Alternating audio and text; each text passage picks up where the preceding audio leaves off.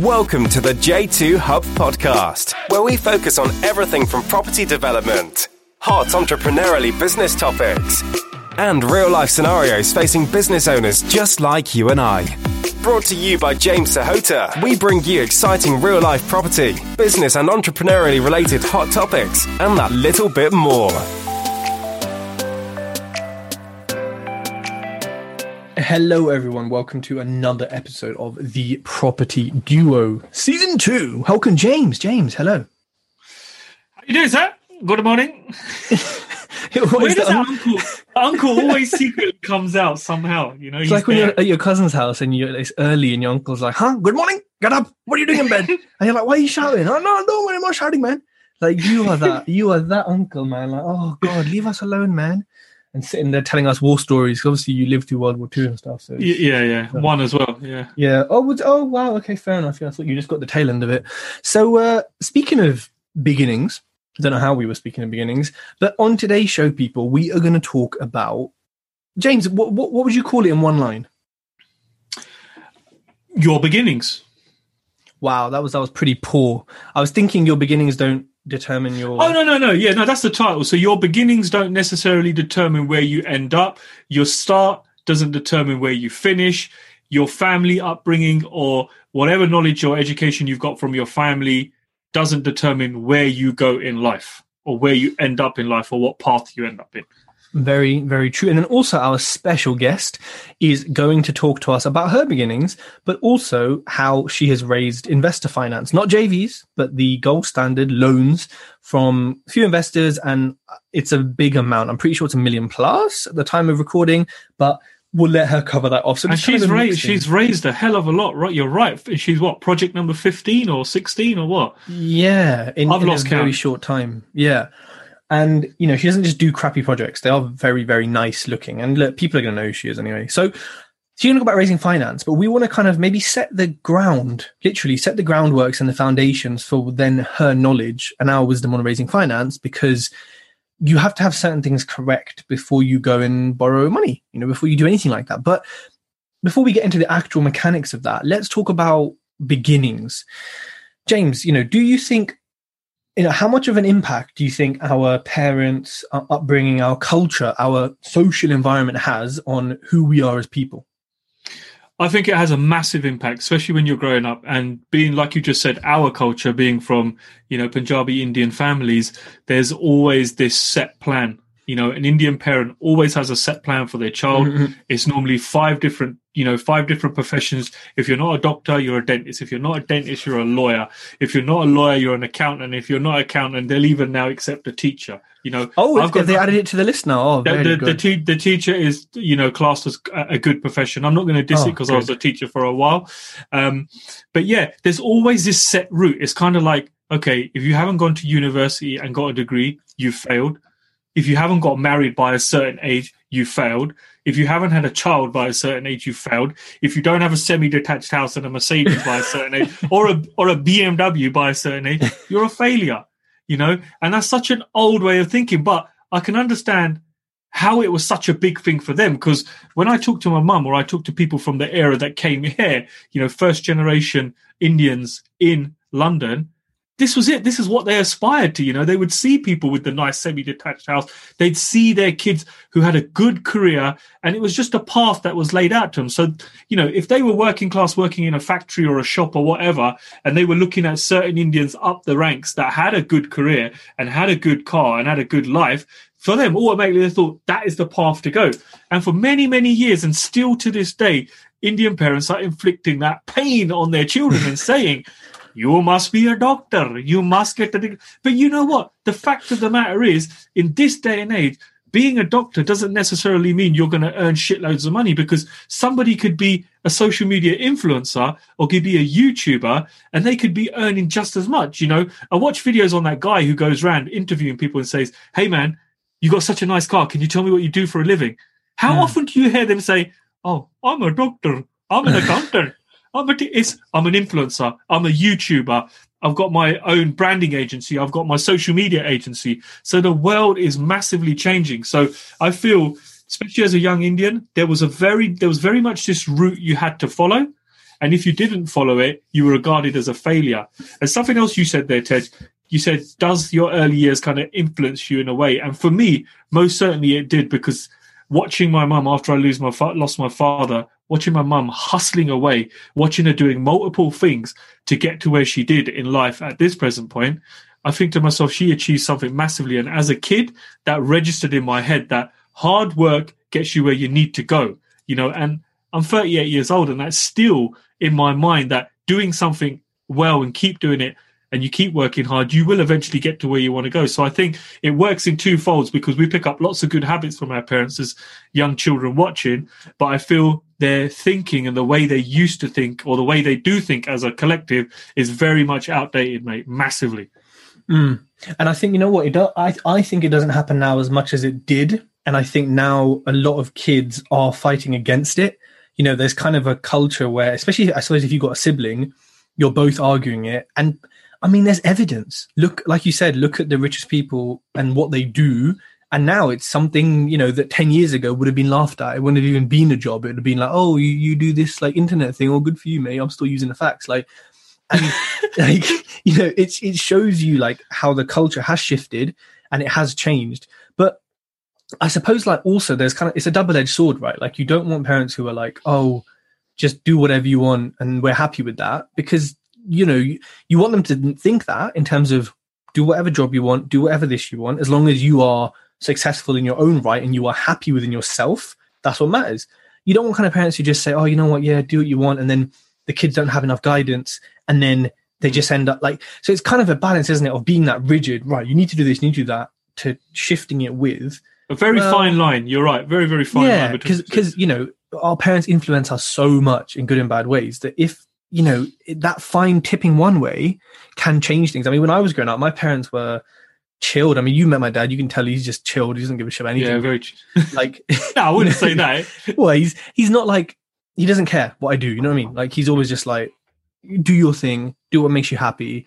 And he rebelled against his parents when he was younger and did uh, what did he photography or art or did something creative that back then, you know, he we're talking the days of like the skinheads and racists in Southall, like the, the proper when come to this country and people look at you and say, you know, you don't look like me. We we hate you. Yeah, but look, prime example. He stuck to something that he really enjoyed yeah. doing, yeah. and he's a he's a pro man. You know, yeah. he is a pro at what he does. He is, and that's because he, for something in him, whether it was his friends, whether it was you know his two brothers, rebelled against that, and he still rebels against his parents, like my daddy and Tadashi. But like for me growing up, I never had a you have to do this. My mom was just like, you know, she didn't really say anything. She was kind of like, you make your mistakes, you learn what you need to learn. Mm. I'm here to support and guide you.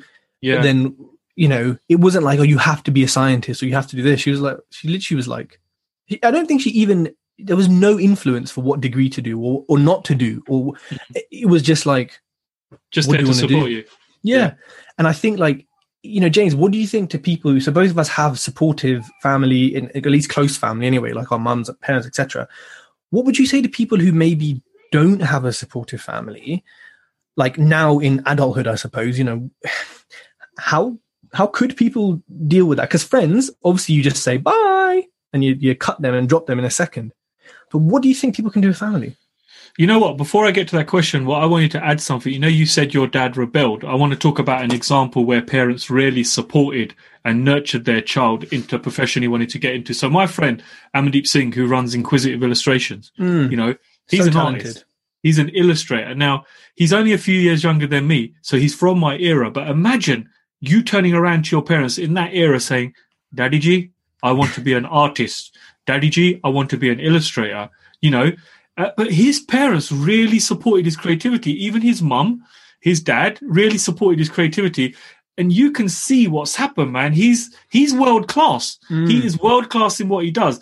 And me having handled his order sheet and the projects that he does, the commissions that he does, I can tell you he is a top earner. You know, he's a top earner better than a doctor, better than a barrister, better than a consultant, and he does and loves what he does daily. He's jumping out of bed, feeling great about himself and doing what he wants to do. What better feeling are you going to have than that, you know? And imagine how nice his parents must feel that they supported him in the early years and now as a son, he's taken on the responsibility of supporting them and he supports them very, very nicely. So that's a prime example of Indian traditional parents supporting their child. But on the question that you asked me, what would you do if you didn't have supportive parents or supportive families? I think it's up to you as a person to sell the dream to them. If it's your dream, and you've got so much respect. Obviously, like you said, you can't just cut your parents off. You can't just say, do one, dad, do one, mum. you know, you got to make them understand what the potential is of of where you're going with with what you're doing because their thinking is going to be very limited. You got to remember they might be 30 years younger older than you you know 20 years older than you. So they're going to have a very narrow way of thinking. So it's up to you to sell them what you're doing sell them the dream and make them understand no look dad look mum if i do this in 10 years time i can achieve this 20 years time i can achieve this and if i really work hard at this i could be massive and the minute they understand it the minute the penny drops i think parents will be very very very supportive but i think it's this whole outside influence that we have as an asian community where the uncle will say oh santosh da munda he didn't become a doctor you know, he started a skip company. Now he's got a refuge collection and he earns 10 million quid, but he still picks up shit. Fucking people don't get it, man. You know, drop it's, the status, drop the. It is. Mm. You just said it. Drop the ego, drop the status. What you do for a living, as long as you're earning an honest living and you love doing what you're doing, I think you're winning in life, man. Hundred yeah. percent. And listen, if Satoshi's earning ten million, he ain't picking up shit. His boys are, innit? He's sitting in the office, looked on the table, chilling, like you know what I'm saying, ordering a new Lamborghini. He ain't picking up shit. Yeah. But that's the that's the ego thing. And like, you know when you're young, especially if it's being drilled into your head. So when you reach age, I don't know, 16, 18, when you have some free thought, I suppose, and you kind of can decide what you're studying, what you're doing a bit, all you have in your head is, well, XYZ, here's my path. It's hard to know how to do something else unless you're friends with someone perhaps who is doing something different who's like oh yeah i'm, I'm starting an estate agency age 19 or oh I'm, I'm trading or i'm selling stuff on ebay and going to boot sales and so, you know, it's quite tricky unless you have that. And then, of course, if you have it or if you don't have it, and you follow that path into corporate or you know whatever, just commercial working, you then have it further ingrained in you because the people around you, ninety percent of them are going to be nine to fivers who enjoy it, will do it forever. Maybe they don't enjoy it, but they'll do it forever. Some enjoy it, some don't. They have the mentality of why are you spending money on investments? We're going to the pub on Friday, you know. Oh, you like my new Gucci shoes, and and look, I'm not saying everyone, we're generalizing here, but how difficult is it to get out of what you've been taught by your parents, what you've been taught by your friends, what you've now been taught by your boss and everyone else to then kind of do it yourself? I mean, like one of the biggest things is when you're working for someone, they tell you when you get a pay rise. Like, mm-hmm. Even just saying that mm-hmm. pisses me off. Yeah, like, i remember when they like, oh yeah, you do this and you get this. Now, if I want a pay rise now, you know what I do? I get my phone, I get my computer, and I do some shit and I do some work and I get a pay mm-hmm. rise. That is how, how it works for all of us, right? Oh, pay rise, buy another property. Pay rise, do another flip. we control it. And oh, breaking into that is incredible. But when when James, when people have friends, right, especially in a corporate setting, someone is working in a corporate job, all their mates are just, you know, not investing, not thinking about the future necessarily. How can what what should people do essentially in situations like that to put their head in the right space? They've got to surround themselves with the people that are thinking in the same way they are thinking. You know, if you're the smartest person in your group, you need to get a new group. Everybody's heard that saying before. If you're hanging around with five corporates that are just concerned with getting to the end of the week and getting to the bar and drinking, and you're there and there's this burning desire inside you, something's niggling at you, poking you every single day saying, Hey, Mr. Dave, you need to get out of this situation. You need to go and learn more. You need to educate yourself, get yourself to the networking events, join the Facebook groups, go follow the people on Instagram, read.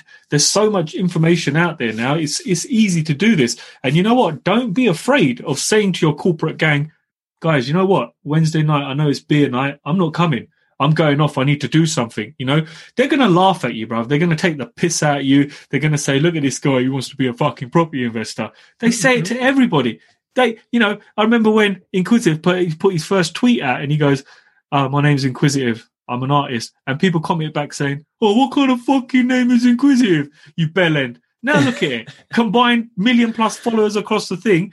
You know, at first they're going to laugh at you, 100%. But get yourself out of that circle, get yourself out of that negative energy and surround yourself with people that are doing what you want to do or surround yourself with people that are where you want to be, and you'll automatically start feeding yourself good vibes. You know, if you want if you want fleas, go and sit with a group of dogs that have got fleas. Simple as. Mm, put that on a t-shirt. Damn. You know, it's it's an interesting point there about they laugh at you at first because, like, yeah, they definitely will. I mean, there's obviously lots who won't. There's lots who will be like, "Oh, I really admire what you're doing, but I can't ever do it myself." Or there's some who are like, "Yeah, me too. I'm trying to get out of it too." But the biggest victory, I think, is yeah, they're laughing now, but Mm. in two years, when you don't have to go to work and you can get up and just watch Netflix, play Xbox, play with your kids, do whatever the hell you want on a Tuesday because you feel like it. On a Tuesday because you feel like it. Who's laughing then? It's going to be Mm. you. You know, um, and you probably you know what? sorry, Tej. There's a good. There's a good point about this. It's where you are still. This still comes to my mind every time we talk about this subject. There's that podcast that you recorded very, very early on, where it's just you, and you're talking about your nine month journey, and you haven't achieved much. You know, you've gone through this journey. You've made offers. You don't have your first deal. You've educated yourself. You've done this. You've done this. You've done this. But you never gave up. You know, anybody listening to that first episode might be going, "Oh, look at this guy! Fuck, he wants to get into property. It's been nine months. He's done fuck all."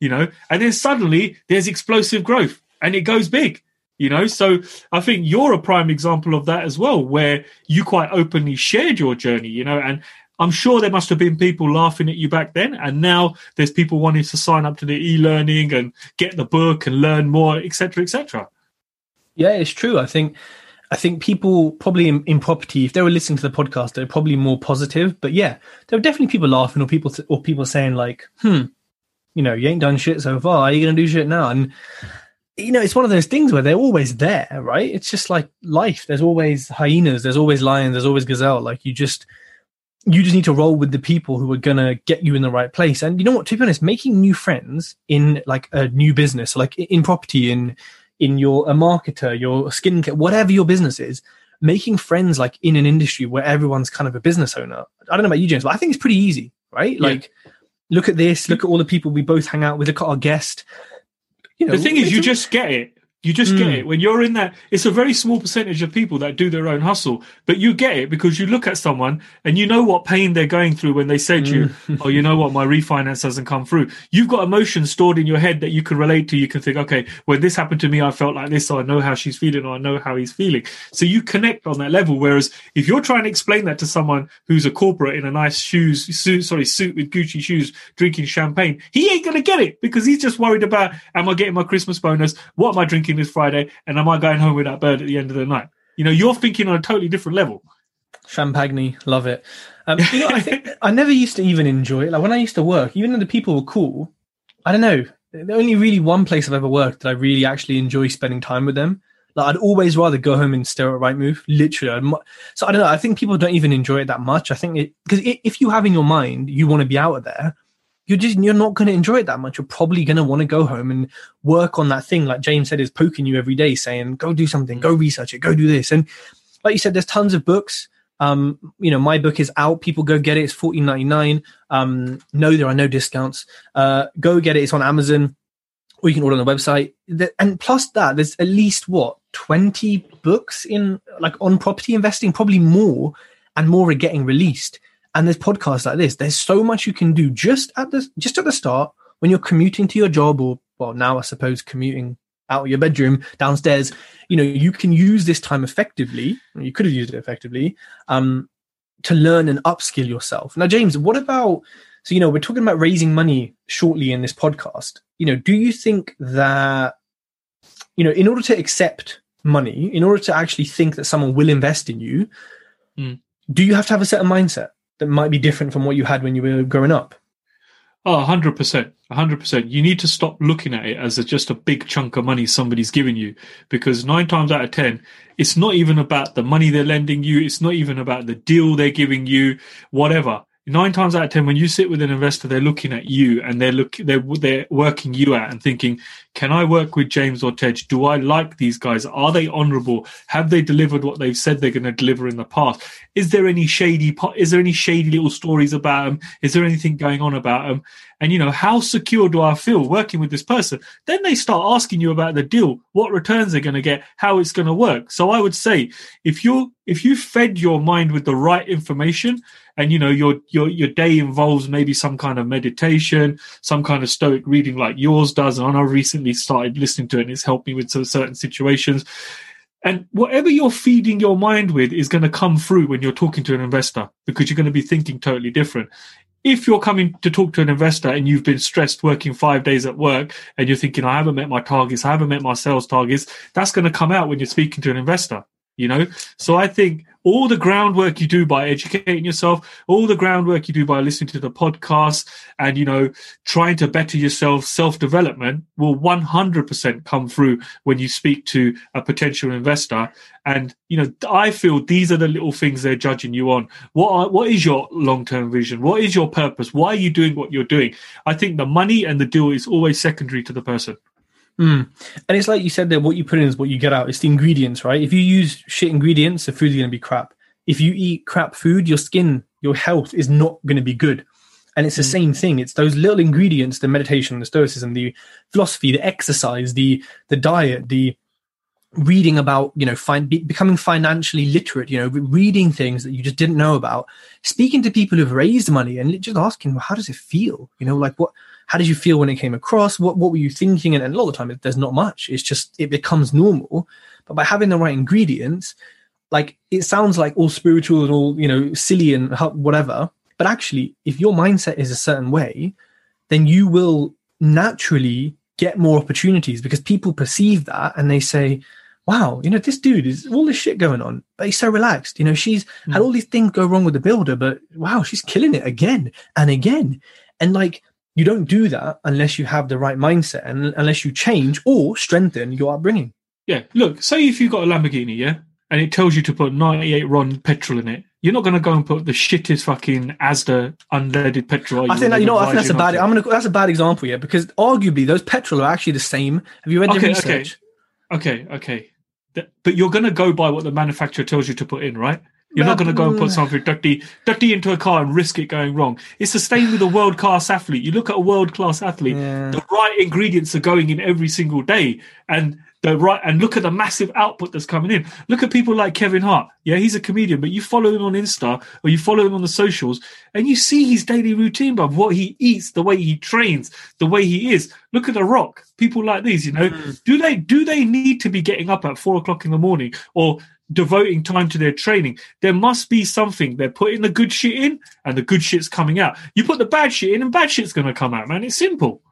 And it's discipline as well. It's like, I think, wasn't there, is there like a quote, maybe by David Goggins or something that says, you don't need motivation, you need discipline. Because on those days that you're not motivated, what, what gets you up at 5 a.m., put your little headlight on and go for a run, hopefully avoiding a dip. you know, that is discipline. That's not motivation. That's you mm. saying, well, okay, it's 4 a.m. and it's a weekday. I run this time, so get the hell up and get going. It's not. It, it, mm, let me do it for you know. It's it's in my cal- bro. It is in my calendar. Monday to Friday. It is there in my calendar. The first alarm that goes off.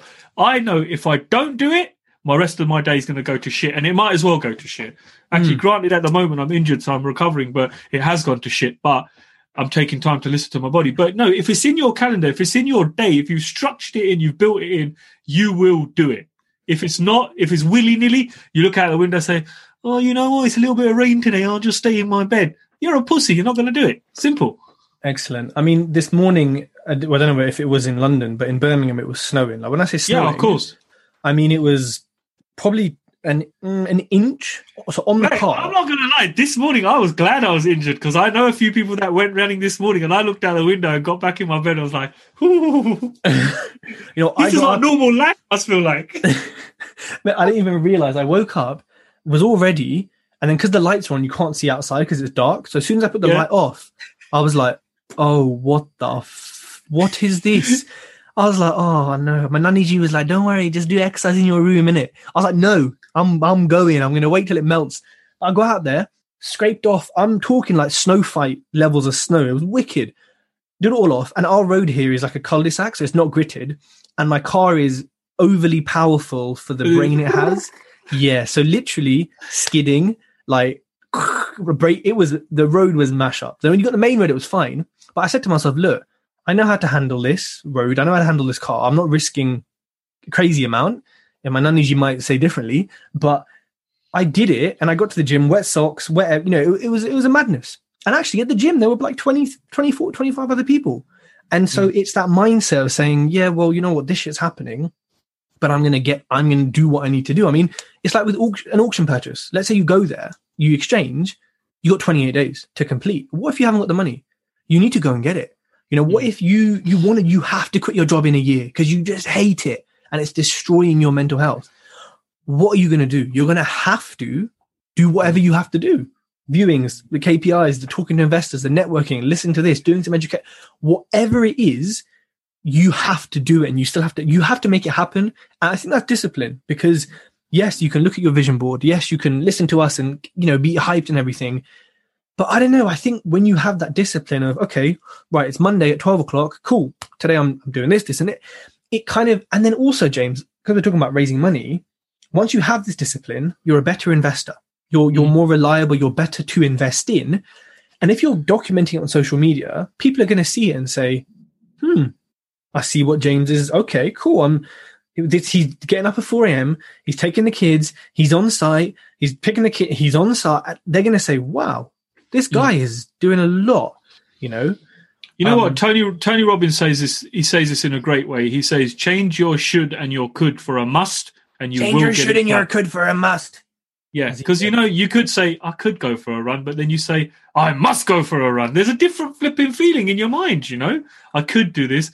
Oh, I must do this. You know, simple flip of words as well sometimes really gets you uh, gets you going. And accountability, man, having accountability groups or people, like-minded people that will hold you accountable. Like with me, if I don't go running, I know there's going to be four people that are going to message me say, "Ah, you wanker, you never got out running, you failed, you might as well die, you give up." And you know, this is this is man abuse that you get, and you think. I don't want this abuse. I don't want to be the guy who didn't go. So you get up and go. So accountability, I feel, is massive as well. And you know what? Accountability, accountability, you don't have to pay someone for. You can say no. to your mate or you know someone on Instagram you know, just say, look, we're both kind of new. How about we do some accountability, or just form a group? Get ten. Yeah. I mean, who's going to, Yeah, some people are going to say no, but most people are going to say, yeah, you know what? A bloody good idea. Then you network, and then you might do business together, and you know, it's that. It's kind of being open to it. And there's a really, really good Stoic quote, which by Seneca, I believe, and it says, "If you know not which port you sail, then no wind is favorable. It's quite deep there. If you don't know where you're going, then how do you know if something's an opportunity or a threat? If you don't know what the end goal is, how do you know if something is going to help you? It's the same with raising money. If you don't know what your end goal is, how much you need to raise, when you need to raise it, what it's for, how you're going to raise it, the steps, then you don't know, like daily, monthly, what's happening around you, if it's an opportunity or if it's a threat, or if someone says something on a DM to you they could have X amount of money, but you haven't. You're thinking, oh, you know what? I'm never going to raise money. They're, oh, they're just you know pretending. They're, oh yeah, cheers, mate. I don't need whatever. When they're going to say, oh, sorry, I had 200 grand, but okay, no worries. That mm. will happen. Like, so you have to be open and receptive to accepting this money in. So yeah, James, I think you know what. I know we've spent half an hour talking about it and, and such, but that's like how important mindset is to raising money. People who are listening, uh, without you got to believe you got to believe yeah. you can do it you know? If you're if you think you can't do it you're not going to do it. I mean look do, you know when i first started did i think i was going to raise 648000 pounds in what first most of it in nine months and then the rest of it kind of recently in like a month? Did i think i would have you know 10 minute conversations and then tens of thousands of pounds would basically appear in my account? Obviously there's dd and there's contracts blah blah blah etc but you know did i ever think that? No. Does it still kind of amaze me when I'm not busy and I have a second to think about it, of course it does. But I'm receptive to it and I'm open to it. And that's what's important. Like, I know I can get it. I know where to get it, how to get it. Those are obviously important steps, which our guest will speak about. Our guest has arrived. Oh, our guest. Well, please do let should her we, in. Should we keep? Should we keep her waiting, or should we let her in? She's here. Hey. Oh, Davinder. How's oh, it going? Hello, Dave. Hello. So, everyone, uh, please welcome at Spot the Dave, Davinder Sanghera, um, a woman of many talents, uh, HMO queen. as uh, as I like to refer to her, a good friend of mine and James, who's been on both of our podcasts. Uh, took like two months to say yes, um, but that just shows the DD process you go into. Now, Hey, hey, I got I got interviewed. Not with you, Tej. I yeah. was Yeah, that's not with me. Yes, uh, James was. James took a while, but you know, someone like James, you got to make sure he's legit. You got to verify him. You got, you know what I'm saying.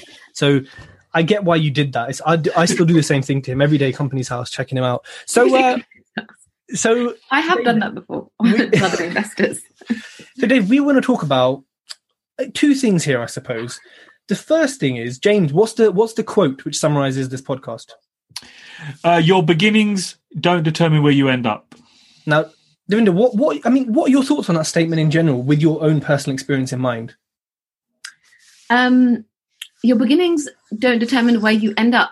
Uh, I, I would say yes and no. Mm, tell us why. because um i think everyone is a product of their environment and i think your environment creates the atmosphere for you to think whether you are going to achieve great things um or not. But i also like I, I was you know i was talking to a friend and a friend who's had a baby and she was like babies thrive and survive in syria and in india.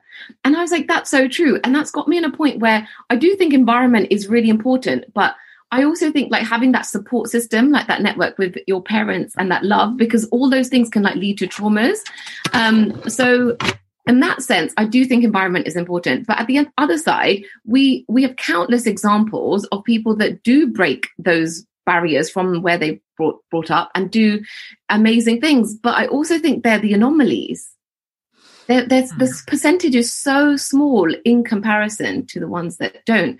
So I don't know. I kind of say yes and no. I think you've got to meet the right people or do the right things to have that kind of light bulb moment when you're in when you're a teenager or in your 20s to break through those limiting beliefs that maybe like your family might have or something that might be the norm to to someone to think actually I want to I want to grow more and I want to do better.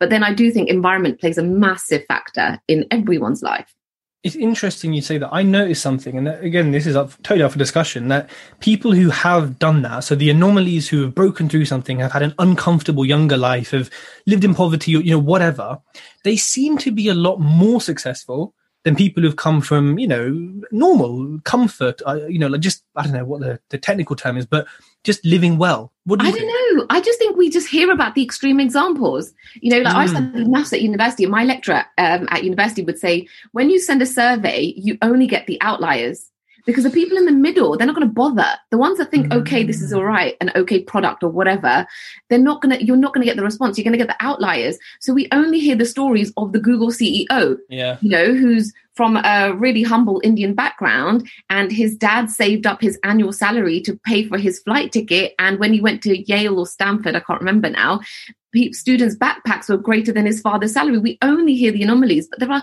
there's going to be thousands, countless out there that have broken the the barriers from their own little um, backgrounds. And you know, if I talk about my little background, like um, I'm the first person in my family to go to university. I'm the first person in my family to be a 40% taxpayer, to work in the, pri- and this is my immediate family. Obviously, I like have uncles and cousins, uh, you know, and like far distant uncles that are like pharmacists. But in my immediate family, I am that first person. And, you know, like now I realize what limiting beliefs my parents have. And even now, I bought a house last Friday, right? And my mom and dad were like, slow down take it easy. Take it easy. Slow down. And I, I have to say in the nicest way, like, look, um, thank you. I, I, I get what you're, why you're saying this, but um, I've not taken advice from you yet on this, and I'm not about to now. But I will. I mean, how make can you mistakes. how can you say that nicely? I don't. No, never possible. I, it is no, but it's like I will make mistakes, but I'll learn from them. I've made loads of mistakes, and then I, I'll use my mom and dad's mistakes that they've made. And you know, but it's learnings, Dad. As long as you learn from it, it doesn't matter. We all learn. You know, I spent thirty thousand pound extra on a builder, but it's okay. It's learnings. Um, and and then I'll go, but you know, you'll reap the rewards of my successes, so that's okay too. So. I don't know how you can ever, even in the nicest tone of voice. That's, um, I mean, it's an important message, isn't it? Because like, we, were, you know, me and James were talking earlier about our parents and how they've influenced us and how you know people kind of can break out of it or strengthen it if it's been positive. in your experience, maybe what were some of the beliefs that you ha- either had to break or to strengthen to be as successful as you are? Yeah, so um like my my family's never had like like even my parents they've never just been goal orientated and like wanted to succeed. So um just with like my mum being from india you know i remember as a kid like speaking in english in cna you know for example because she just she just was unconfident. Now if i take that onto me i always speak spanish and i make so many grammatical errors and i don't care you know and and I'm like, how have I lived in Spain for 10 months and my Spanish is way better than my mum's English? And and that's probably not true now because obviously I've got um, an English sister-in-law and Ricardo being in, in in my life as well. So that's probably not true now, but it definitely was for good probably you know 25 years. But definitely my Spanish is way better than my grandma's English and my dad was born in this country you know and and so like when you have that you don't you just learn to accept okay my grandma mum do not speak english uh, as well as i can even though i'm 10 years old. But that's not normal that we shouldn't we shouldn't accept that as normal. Do you know what i mean? Like I, I refuse to accept that that that is okay. That and i say to my grandma you've lived in this country for over 60 years that is not okay. Like and she worked at british airways for 27 years you know it's, it's not like she was a, a, stay-at-home mom so that that and, and that's just one example. And that's a basic thing with language. And i i love languages. Like you know i like had this goal when i was 22 i want to be fluent in three european languages. And then like when i was learning french it pushes my spanish out. My spanish is too uh, domineering. I know i can't achieve that goal but it is what it is. But my family don't have that goal. You know I, I want to be really successful and i want to earn a certain amount. My dad will say this thing about about paying tax. You know, oh, if I earn this much, I'll pay tax. And I'll go, but dad, paying tax is really good because we mm. live in a country. I've been a recipient of the tax system. You know, I believe in paying tax. I'm probably one of the like the on like the only property people that's like yes, pay tax. Um, because I went to a state funded school. You know, my my mum had operations and you know she had benign tumors, and I've got operations like and the scars on my body because the NHS funded it. Now the tax pays for that. Um, and I went, um, so that's edu- and security. Like um, when I've had like the very rare run-ins um, that I've had with the police, they have been there and supported me. You know, I had a social media stalker that I put away in prison for six years, and that's a whole different story. Um, so wow. I know, I know, drop the bombshell right there. Um, so th- those Just woke up. those are three things that are really important to me health education and security and the ta- and i've been a recipient of the tax system and we have all you know if we compare the system in america where mothers have to pay ten thousand dollars. We just don't have to do that in this country. America's so, just fucked up many ways, but yeah, that's yeah. Yeah, but we we shouldn't be afraid to pay tax, you know. And I think you know we we put this the tax man, and it's like no, this we live in this country. Look at in India because you know they, there's not an infrastructure in place to get tax, and there's black money and whatever. And I know in recent years there's been tries to do that, but if I compare my life in the UK versus to the lives of people that I see in India, which is which could have been my life if my great granddad hadn't came, come to England. Do you know what I mean? That could have been possibly my life. Um, I'm very grateful for that. So I'm very grateful for those opportunities. Um, yeah.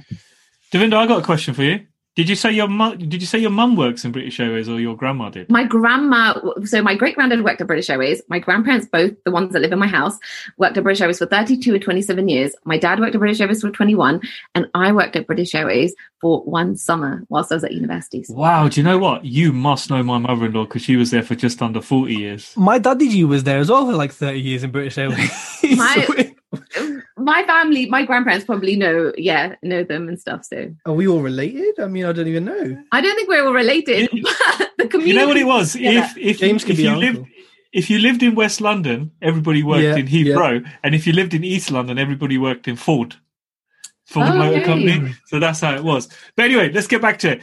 Davinder, do, would you say that as you were growing up, was there a blueprint for you to follow, or was there some kind of blueprint that uh, Indian families had for you uh, as a child that you must go down this route, you must do this, you must do that?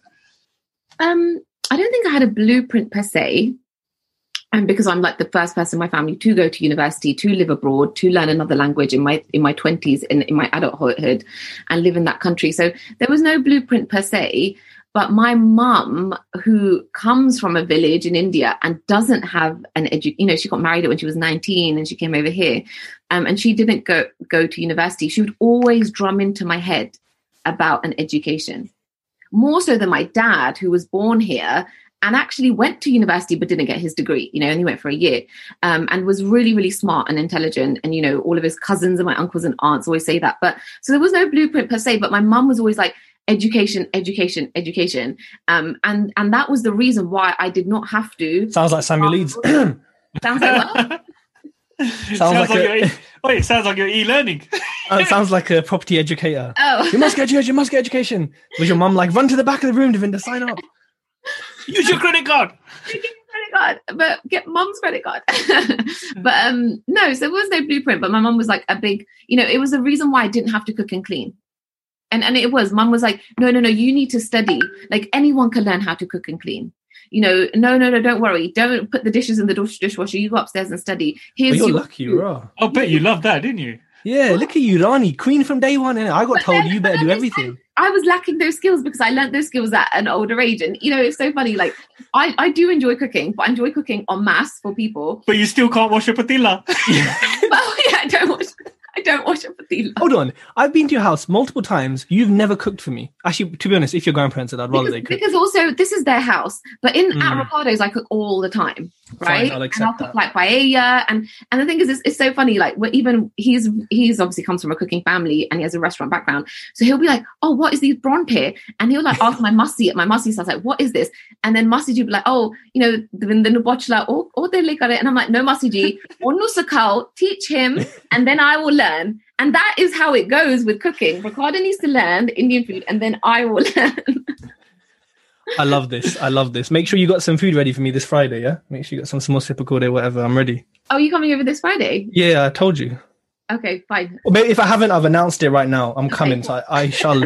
I'm ready. So you know what? When it comes to like taking that childhood, I suppose, going into a corporate job, and then escaping the corporate job, escaping that rat race, you know, do you think that the corporate job kind of helped or hindered your and, and the people around you in that job? Did it help or hinder, you know, what you're doing now, what you did after that?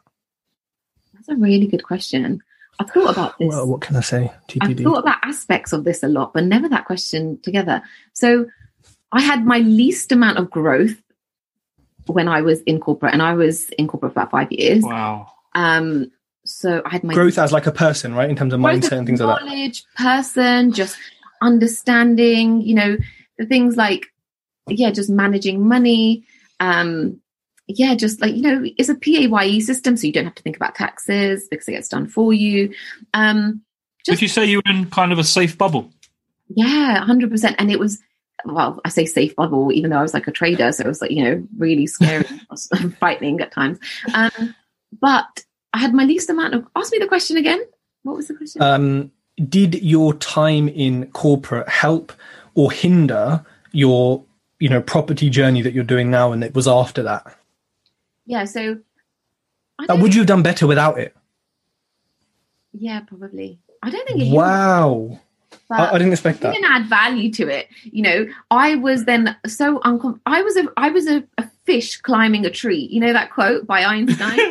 it sounds awkward yeah Climb a tree, it will, it, it will spend its entire life thinking it's stupid. Yeah I was a fish. I was doing. I was working really, really hard to be mediocre at something when Mm. my colleagues around me just would get it and they would just and they would clock it and they'd get and I'm like why am I not getting this and I, it just didn't make sense to me and I didn't care enough either for for it to make sense so I was I had to work really really hard to be mediocre at something um and so I do think it hindered me because I think that I didn't grow as a person I was really unconfident um and even things that I knew about I lacked the confidence to talk about them in our morning meetings that my colleagues that knew less about it would talk about it and I'm like oh but that's my piece of information. I did that with you yesterday, but I just didn't have the confidence to share it in the morning meeting. So I definitely think like I just didn't have that confidence in that career aspect. And I had to like learn those things, um, you know, like by interacting with builders and solicitors and brokers and, and basically just learning what my style is and my communication style. and now you're filling out venues and doing public speaking to hundreds. No baker street was like 300 people. So that's a pretty big shift right? What like uh, what kind of got you to be able to do that? Was it just well well i've got an opportunity i'm going to do it? Or did you you know, was it just that constant interaction, that constant being thrown into the deep end that then gave you the confidence to do something like that? Well, I guess I guess this is something for you guys, and you guys can probably like uh, share this as well. Like when some when people then give start giving value to you, so like like Ranjan, obviously, right? Like it was his property me, and he's he's a really switched on dude. Like he's got such great energy and the way that the ability that he has to explain stuff. And then when someone like Ranjan, who you know is a is a property big dog, Mm-hmm. um, then wants to bring you on to his thing, it's like, oh wow, I must be doing something okay. You know, so so that's credibility. So that that's really nice.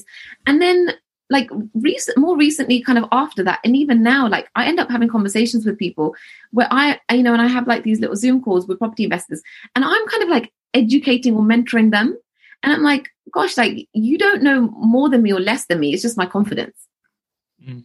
You know and, and maybe you guys can think that too like i will encounter people that have been in property for 10 years and it sounds like they've been there for six months Wow. Yeah. and sometimes it's just like so, so so sometimes it's the comparison with people and it's other like i guess big property people giving credibility and then like i guess coming on to like podcasts with you guys and and you know you two are the only podcast that i've done and said yes to Exclusive.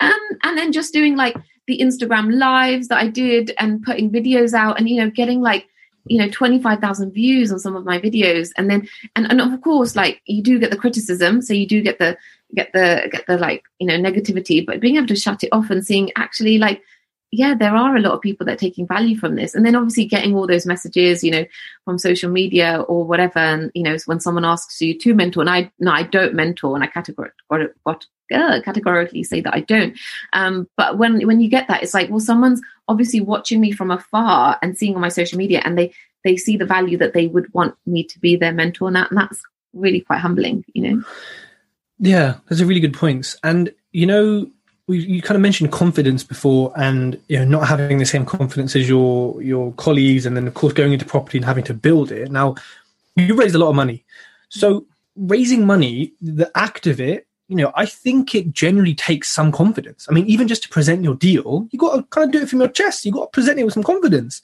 and then to handle that money, whether it's tens, hundreds, millions, whatever, all zeros, to manage it and then to sit there and be like, okay. And then to then just do the million and one things we all know and everyone listening knows we have to do as property investors. Where did that confidence come from to raise finance and to to to get to sort of then use it effectively? I just had this belief. I remember sitting in one of those property courses. Um, you know, that's what Which one was it? a legacy. So I did legacy. Um, Okay. and I just I had this belief in myself. I genuinely did like I could do this. And I had a broken wrist. I had broken my wrist uh, in March 2017. A refugee broken In my Greece? wrist. Yeah, yeah. Yeah. And I was like, I can do this. I just had this belief, you know, that I, I could do it. And I was like, I can raise money. It's fine. And I didn't have the family um, and like friends really, because they were obviously young and my age and in their 20s. Um, but I was like, I can do this. Yeah, this is this is fine. This is the thing I can do. You know, I didn't I didn't focus on the property element because I was like, everyone does property. My granddad's got prop- you know rental properties. It can't be that hard. Your granddad's a proper landlord, isn't it? Proper don, Yeah. fixing his own guttering when he's like 70 or something. Mad. And um, he was he's a, you know we talked about being H. He, we love watching Nightmare Tenant Slum Landlord. Did you see Yeah. James on that episode? Did you see, did you see James? Oh yeah, yeah, get out of it! I've never been on that episode ever. They're all in Hounslow and Slough, all those rogue landlords. You don't see them in East Harrow, Harrow and like some- Harrow. London. But property was like, yeah, I had you know this property was a HMO and I had the license. I'm like, property's a HMO landlord. Woo, big up. The original Don. the original. Wow. Um, you know what? Let's talk about actually raising finance then, because so Davina, how much have you raised in what time frame? okay, so I think I broke the billion barrier, and that was like literally a week ago. How much? The million barrier. So I've raised. I a thought she said a billion. I thought you said a billion. I was like, yo, spread the love. no. uh, no, I think I've broken the million barrier. I'd have to like tally it up in my in my spreadsheet and count it, uh, which I haven't really got around to. There's Uh, just so much, darling. There's no time for counting. You just got you got to invest. oh, I've just been drowning under under bookkeeping. Honestly, this is it's not fun. That's been what's taking priority, to be honest. Um, no, so I think it's a million now, and yeah, it's the And how long is it taking you to raise that? Um, so I've done it. So I've done it in. Um, I know, like you quite count. Like you go, oh, I done this in five months, but mine depends on proper projects I have on. So Mm. some for six months, sometimes I haven't been raising funds because I've had the funds in and I can re- Yeah. revolve the investor funds in. But how long have you been in property then? Let's, I want to give people, I want to show people what you've done because it leads to my next question. Yeah. Go So, from the journey from leaving corporate to where you are now. What's that period? so uh, I left corporate technically in February 2017, um, and then I like did the property courses. I jo- joined that in 2017, but I full time went into property in 2018 because I was still traveling in 2017. So I like spent a month away in like you know Nepal and India in October. So October. about two years then you've raised a mil. Well, I, I think three A years. milli. 2018, 2019, all of 2020. Oh, yeah, to, yeah, yeah. Yeah, I mean, so you know, for people That is listening, it's pretty damn good going, man. that's, and also I think, if you wanted to raise more, I, you I'm know, I'm pretty sure you could've. If I wanted to raise more, I could have. Like now, I see it. I could have raised. Mm. It's just I didn't have the deals, and you know, Hmm. you don't want to over borrow. Uh, and and I did get to a stage once where in the summer where I was a little bit over borrowed just because a property deal don't go through. And I told my investor, um, you know, and I was really transparent. I went, look, because obviously I'm going to put it on social media. Hey, I've completed, and then I wasn't completing. I was like, by the way, I didn't complete, um, but you know, I've I've got another project in the pipeline, but it means you're getting your interest. And he was like, yeah, that's fine. Um, so yeah, like um, I don't like to overborrow, and I really do think if I really wanted to, I could have. But um, yeah, I've also know during lockdown, I realized that like I um, I have this like have a healthy relationship to debt. Like um, personal debt does frighten me, um, and it does it does keep me up at night thinking, oh, what if this goes wrong and I don't pay back my builder? And obviously, I had like a changeover of builders during lockdown, and therefore I had to pay over thirty thousand on a refurb.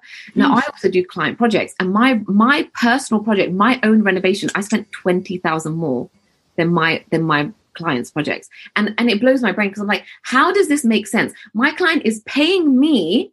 And I'm running the project, and they pay 20k less than my project. You know, and and it and it just it just blew my brain. I'm like, I'm fucking doing something wrong. Oops, you might need to beat that. But so and and those things Do really you, get do you think you're more cautious when you're playing with other people's money, though? Because if it's your own project, was it your own money? no. There's the one that I'm raising the investor finance. for. Okay, okay. right and it's just a series of events that happened and and i'm the sort of person that like um i always i always look at like uh like exit so b c d you know e to like z as much as possible and so when i saw something going wrong i was like i need to get rid of this builder there is no point trying to motivate him because it's not going to happen and i just kicked him off and i got got another builder and obviously you paid the builder to a certain amount and he had he had refunded me two grand um you know and then i ended send up him a CCJ, bruv. Takes Yeah, like two you know, minutes. I'm- Send the ting. I've I'm sent one really- already. I'm really, I saw that. I'm really thinking about it. You know, I'm actually But like, listen, yeah. Just do it. You know what? It's just I've do done it as well. Yeah, Oh, CCG, CCJ gang. So, Davinder, you know what? You've raised you've raised quite a lot of money now. I want to kind of know because I'm thinking, right, what are our listeners thinking?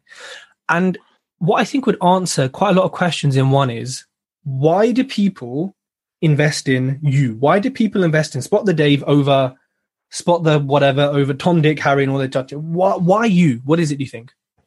um, I think it's just consistency and credibility. So, like, I actually, I had my two recent investors that invested with me, and that totaled 100k.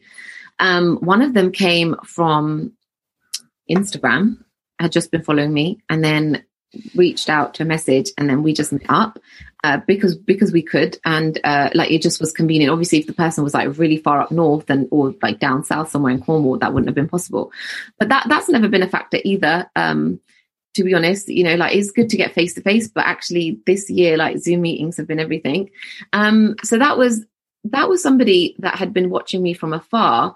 Um, and I later came to realize that um, actually, like it was probably like the credibility of other people talk saying positive stuff around uh, around him. Um, and, and it was just late, I realized that really recently, and I was like, oh, that that kind of makes sense. And you know, like maybe listening to my podcast and just seeing, um, and the then Tej Talks podcast, not the J2 one. Yeah, it makes sense. Yeah. and then act talking about the Tej Talks podcast. At I had another my other investor that that lent me capital this like in this past two weeks um, was somebody that I'd met in 2017 when I was abroad. So British guy, um, you know, older gentleman. I would say like yeah, my parents' age. yeah, and- James sort of age, yeah. Yeah, James.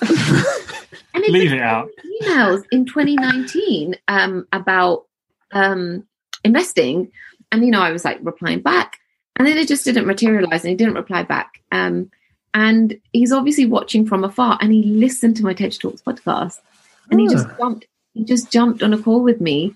And this time it was his wife interacting with me and I, and his wife WhatsApps me, he Boss. emails and I've never met his wife, but we've had video calls and they started with amount and I was like, well, that's too small for me. Uh, this is my minimum. And they doubled it.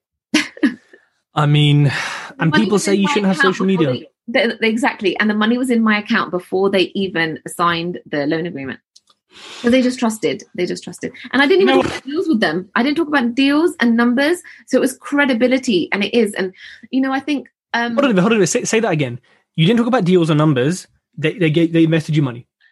They lent That's to me. powerful, people. They're- They are lending to me as a person, not to the deal. That's And it's consistently showing up. We were just talking about this before, isn't it? Before the deal and the numbers is the person. I feel. 100%.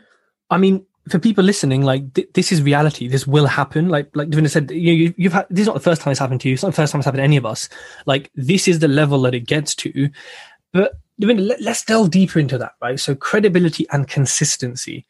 Why slash how are people are other people talking about you? Like you know, let's say I'm new to property. How do I get? This is gonna be a weird question, but how do I get other people to talk positively about me and then create some sort of I don't know vibe around me. How, how's that happening? Well, you probably know this more than more than me because just with your brand and stuff, and the, and the fact that you interact with people. But I guess it's just it's being on those things on those uh, social media platforms and doing those things, right? Like if I've done Baker Street Property Meet or PP and Knightsbridge, then it, it's just kind of oh I've done Tej Talks or you know James's J2 podcast.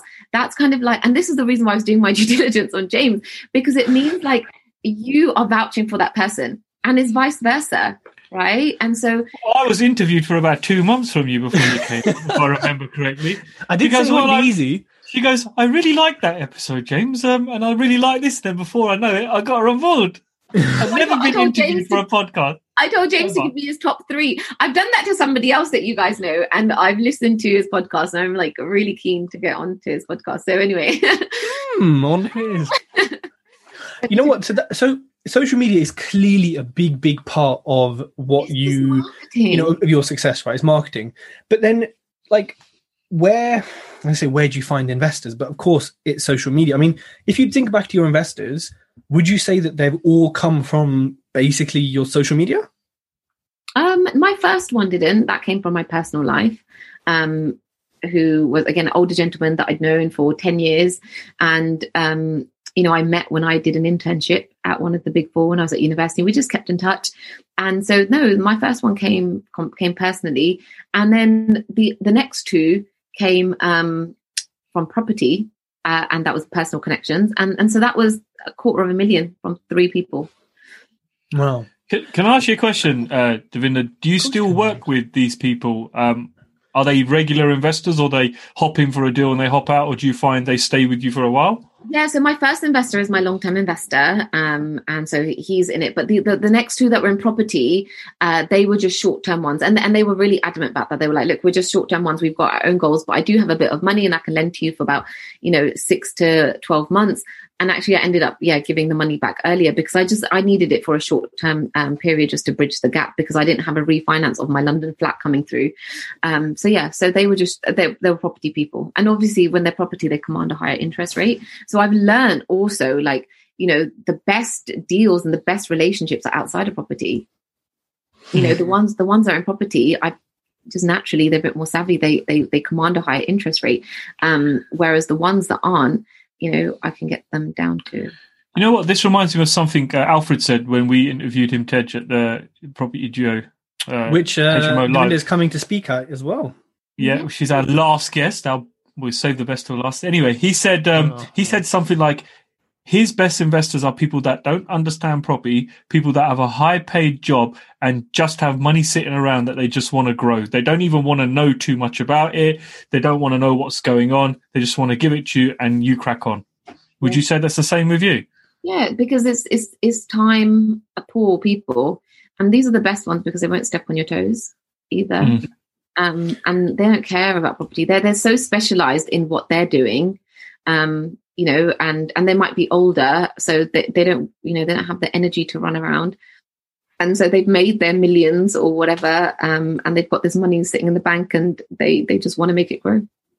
So, uh, Davinder, you know, um, when it comes to raising finance, like a lot of let's not say raising finance, let's just make it more broad. When it comes to social media, a lot of accounts and people, maybe not so much in property, but yeah, I guess so, tend to post the shiny stuff, the highlight reel, the magazine, the Vogue cover, and it's all, you know, great, 2020, my best year ever. Oh my God. But really, they're like, they fucking hate life and life.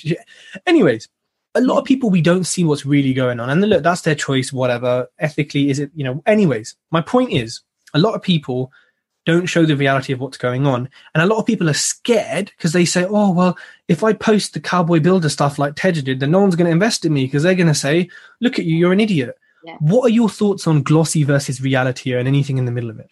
So we, me and you have had private conversations about this because you actually said this to me once. Um, you know, like the second time we met, you went, "Yeah, you're just high glossy magazine covers," and I repeat this a lot, you know, to people. Um, and actually, I was, and I was just putting out the numbers and the fab and like look at my HMO and the colors. I was not sharing the pain. And it was so damaging because it's cathartic as well to kind of vent mm. and share. Because as you know, as soon as I'm sharing, there are so many people that are going through it as well. You know, the amount of like people that have gone, yeah, I've had this rat issue, do this. And I'm like, oh my god there's a there's a council roaded you know system which is so much more cheaper than private inspectors did not know this. Or okay i can do this. And i have like this great conversation with these faceless people you know like i don't can't see their profile they're private or they've not even got a thing. And it's like i'm having these like really decent conversations.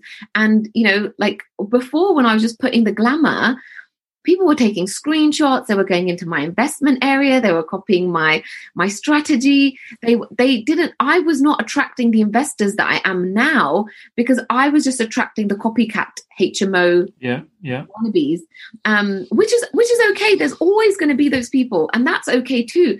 But i was seeing so much of those that it was literally overtaking my brain space. And now when i share that you know i've got four properties with rodents in it you know this has been my thing like and someone will go and, I, and i'll go i think there's a theme here and one person will go yeah it's you. And i'm like yeah it's me. It's they just love me. I'm the pied piper you know what's funny what you said there yeah because i find this as well when you start posting stuff you know, like I posted a video recently of a leaking pipe once the wall's been plastered.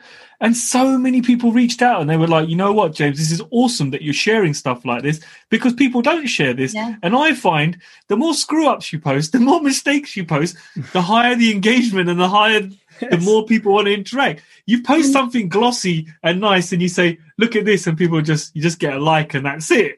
And it's nothing more than that. And it's real and it's real. And and when i've been doing that so since the summer and then when i posted i think it was like late october that oh you know any um any investors looking to um like deal with me uh well looking to invest their funds passively i had so many people. And i was like what? And you know some of them didn't materialize and, and one of them obviously did. And like i don't like to overborrow but i am still looking for investment because i've got a couple of projects on so hit me up. Um but um shameless plug? but like but what it was it was people that were like yes this is really tough. Like i do not want to deal with this. I do not want to deal with the leaking pipe and and the grout going away and rodents. I just want a passive money income to my money. And you know as i think about this and i borrow money from investors i'm like this is going to be me like I am after i am done with my property, I'm literally just going to lend my money out passively. You know, this is what I'm going to do because it is the best return on your ROI with minimum minimal input. You do your due diligence at the beginning. You like the person, you look through the numbers, you do your due diligence, but that's it. And then they can run the project. And another thing is like as well, when you, you know, we talked about it's how we've raised money and it's been to us, not the numbers. Now, when a person is so honest and they have integrity. And even when the project fucks up, they will do whatever in their power to get that money back to you. So when you are mm. investing with a person, because there is a poss- high po- possibility that the money is that the, the, the, deal is going to fuck up. You know, they're not going to get their refinance. The builder's going to walk off. It's going to, the house is going to stay empty. I have a client that that happened to. You know, I had to walk away from it, um, and and it happened to them. And when I think about the learnings, I'm like, this would never have happened to me because it's not in my DNA There is no way in hell I would have left a property empty. I would have been on my sixth builder and I would have got it done. You know, because that's just me. That's just my drive. And and then when I think about it, I'm like, yes, when I lend to a person, I need to find that little dividend because even when the project fucks up, I know they will they will do something. They will they might you know uh, borrow from another investor and and take me out. And then they'll they'll have another strategy to then do the income or they'll become entrepreneurial and they'll, they'll create another strategy later to think actually i now need another income source because i you know i paid x amount and my refinance is not going to cover my the to pay back my investor. So when we are investing when people are investing in me like it's because they're investing in me as a person and i'm going to do whatever is in my power. And i and i say this to my investors you know I, I, go there is a chance that this will mess up. There is a reason why you're investing at me with me for a higher interest rate rather than leaving your money in the bank. It is risky. Every you know everything i do is risky even if it wasn't i wouldn't be you know I, we wouldn't be everyone would be doing it but they're not. Um, but these are the risks and are you comfortable with that um, but look, I will do whatever is in my power to get that money back to you. And if it means that I pay you a higher interest rate for, you know, like the thing, the time that I'm in default, it will happen. And I've never defaulted, and this is how much I've raised. And here, do you want to speak to my other investors? And so, and that, and you know, I'm so transparent about that. And I'm, I now don't try to do the high glossy magazines, which I used to do and it that sometimes that makes people nervous and they go away. And that's okay because i don't want an investor that's calling me every week and be like what's going on? and on my back. I don't need that other stress. So it's the way that i conduct myself and now it attracts the right people you know? And before it wasn't because i was doing the high glossy magazines. Very very good points and also a good kind of big up to everyone who does show the ups and downs and also to, to people who are kind of scared or worried. Look we got all three of us are saying that when we show this real. stuff, people connect with you. Because of course everyone's been ripped off by a builder. Everyone's scared of working with them. Everyone's you know had rats at some point. Everyone's a, there's always some issue and it, it's about the emotional connection and just being high gloss is great. Like that's a brand and your thing. But when you take peel that back and you show the reality we're all humans. People want to connect with that and investors want to look at dave and say you know what? Bloody hell. She's dealt with a lot. Like my money is safe with her because well if rats come up she knows what to do. If this comes up she knows what to do. If you know james the way he manages his builders wow you know i want to invest with them. And so it, it does make a really really big difference. Now uh, dave we've reached the end of the podcast but i want to ask you something. 2020 it's been a madness. What has been your best and worst parts of 2020 this whole year has been horrible. This whole year is, has been like the worst year of my life Tell me about it. and I know you need to because I've had a really comfortable life, so I think maybe that's why. but no, it's been it's been a really tough year. Um, you know, I've like had anxiety where I didn't have anxiety before, and I've I've just had I've had like a deep sadness which I hadn't experienced before, and it's been horrible. Um, and you know, just not like different contributing factors. So this year has been horrible. I'm I'm quite chronological when I think about things. I can think about things and dates like oh February 2017 I did this. Um, January 2018 I did this. I I know every month that I bought a property and when I refinanced. I might not remember exactly the date, although a lot of times I can. But I know the months and I my brain thinks chronologically. But when I think about 2020 and I go, oh yeah, I remember I remember I did that, and I'm like, no, that was summer 2019. 2020 is a blur. Like there is, there is. That's a good way of describing it. There are no memories of 20. And yeah, I, you know, I did stuff, and you know, I bought a couple of properties and I raised funds, and but that was business as usual. I was, mm. I did mm. that in 2019, so that was not any more different to to my life. And um, so this year has been really, really horrible. And yeah, at, at my lowest lows, I remember thinking, oh, I'd sell it all. You know, I'd sell all, I'd sell the. You never sell. It's against your religion. I would sell, I'd sell it to get the happiness back. And, you know, mm. I just, there were some mm. points where I was so sad and so I had this deep, deep sadness. You know, I spent like a couple of months just in bed, you know, like, and, and the, the irony is those months that I was in bed was probably when I was posting the most. I would have, I think, I think most people when I wasn't. Bed, didn't they, during lockdown? Sorry, what was that, James? Sorry? I think I said I, I, think most a lot of people spent a couple of months in bed during lockdown. it feels like it, yeah. We're just yeah, life was just a bit horrible. The best thing out of 2020, I guess, the growth and all the learnings. Um, wow, there's been so much personal growth as well.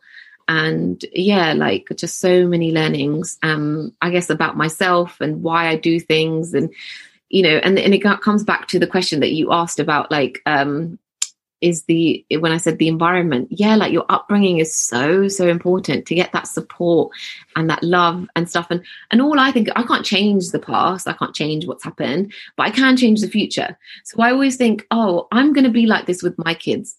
You know, um, I'm going to discipline my kids with love and not the Punjabi way, like, oh, tu kita, like, you know, with the shouting, the, you know, like being told off and criticized constantly, which is so damaging um but yeah like and reading listening to because i don't i don't read now um which is not something i'm proud of but i just i listen to a lot on audible but uh, so i do get through books quite quickly. So listening to personal development books um like you know the chimp paradox ne- mm. like learning how to negotiate the chimp paradox. I'm rereading it again which has been great. Uh, how to win friends and influence people um mm. core books core books. 80-20 rule the english one and the american one. Really you know and i could like uh sapiens as well. I could be listening to something and the author will say something about empathy. And i'm like and it will just pull me on a tangent and i'm it's blown my brain and I wasn't even listening to a relationship book. You know, I was listening to like Sapiens, and the author would talk about empathy. So that's been great. The growth and the and the learnings and just the, the time that I've taken uh, to to like focus on on that has been uh, has been, I guess, the positive out of it. But it's been very very painful. I'm not going to lie. It's been like climbing a mountain. Well, we appreciate you sharing that because, as we said, Great everyone answers. shares that, and yeah, I think a lot of people are feeling your way. So we mm. and our listeners will appreciate you sharing that because it's kind of journey I think that a lot of people have have been on. So, Dave, thank you so much for coming on to the TPD podcast, and uh, for people listening, Davinder's contact details, Instagram will all be in the show notes. So please, if you're not already, give her a follow, go talk to her. Um, and yeah, Dave, thank you so much. And everyone on the TPD, please leave a review. Please check out my new book and my e learning, and we'll see you next week. Thanks for tuning in to the J2 Hub podcast with James Sahota. If you like the podcast, feel free to subscribe so you never miss another podcast from James. And if you got value from this podcast, do take the time to leave us a review on iTunes or wherever else you consume your podcast content from. And remember, you're never too late to become something you truly want to become.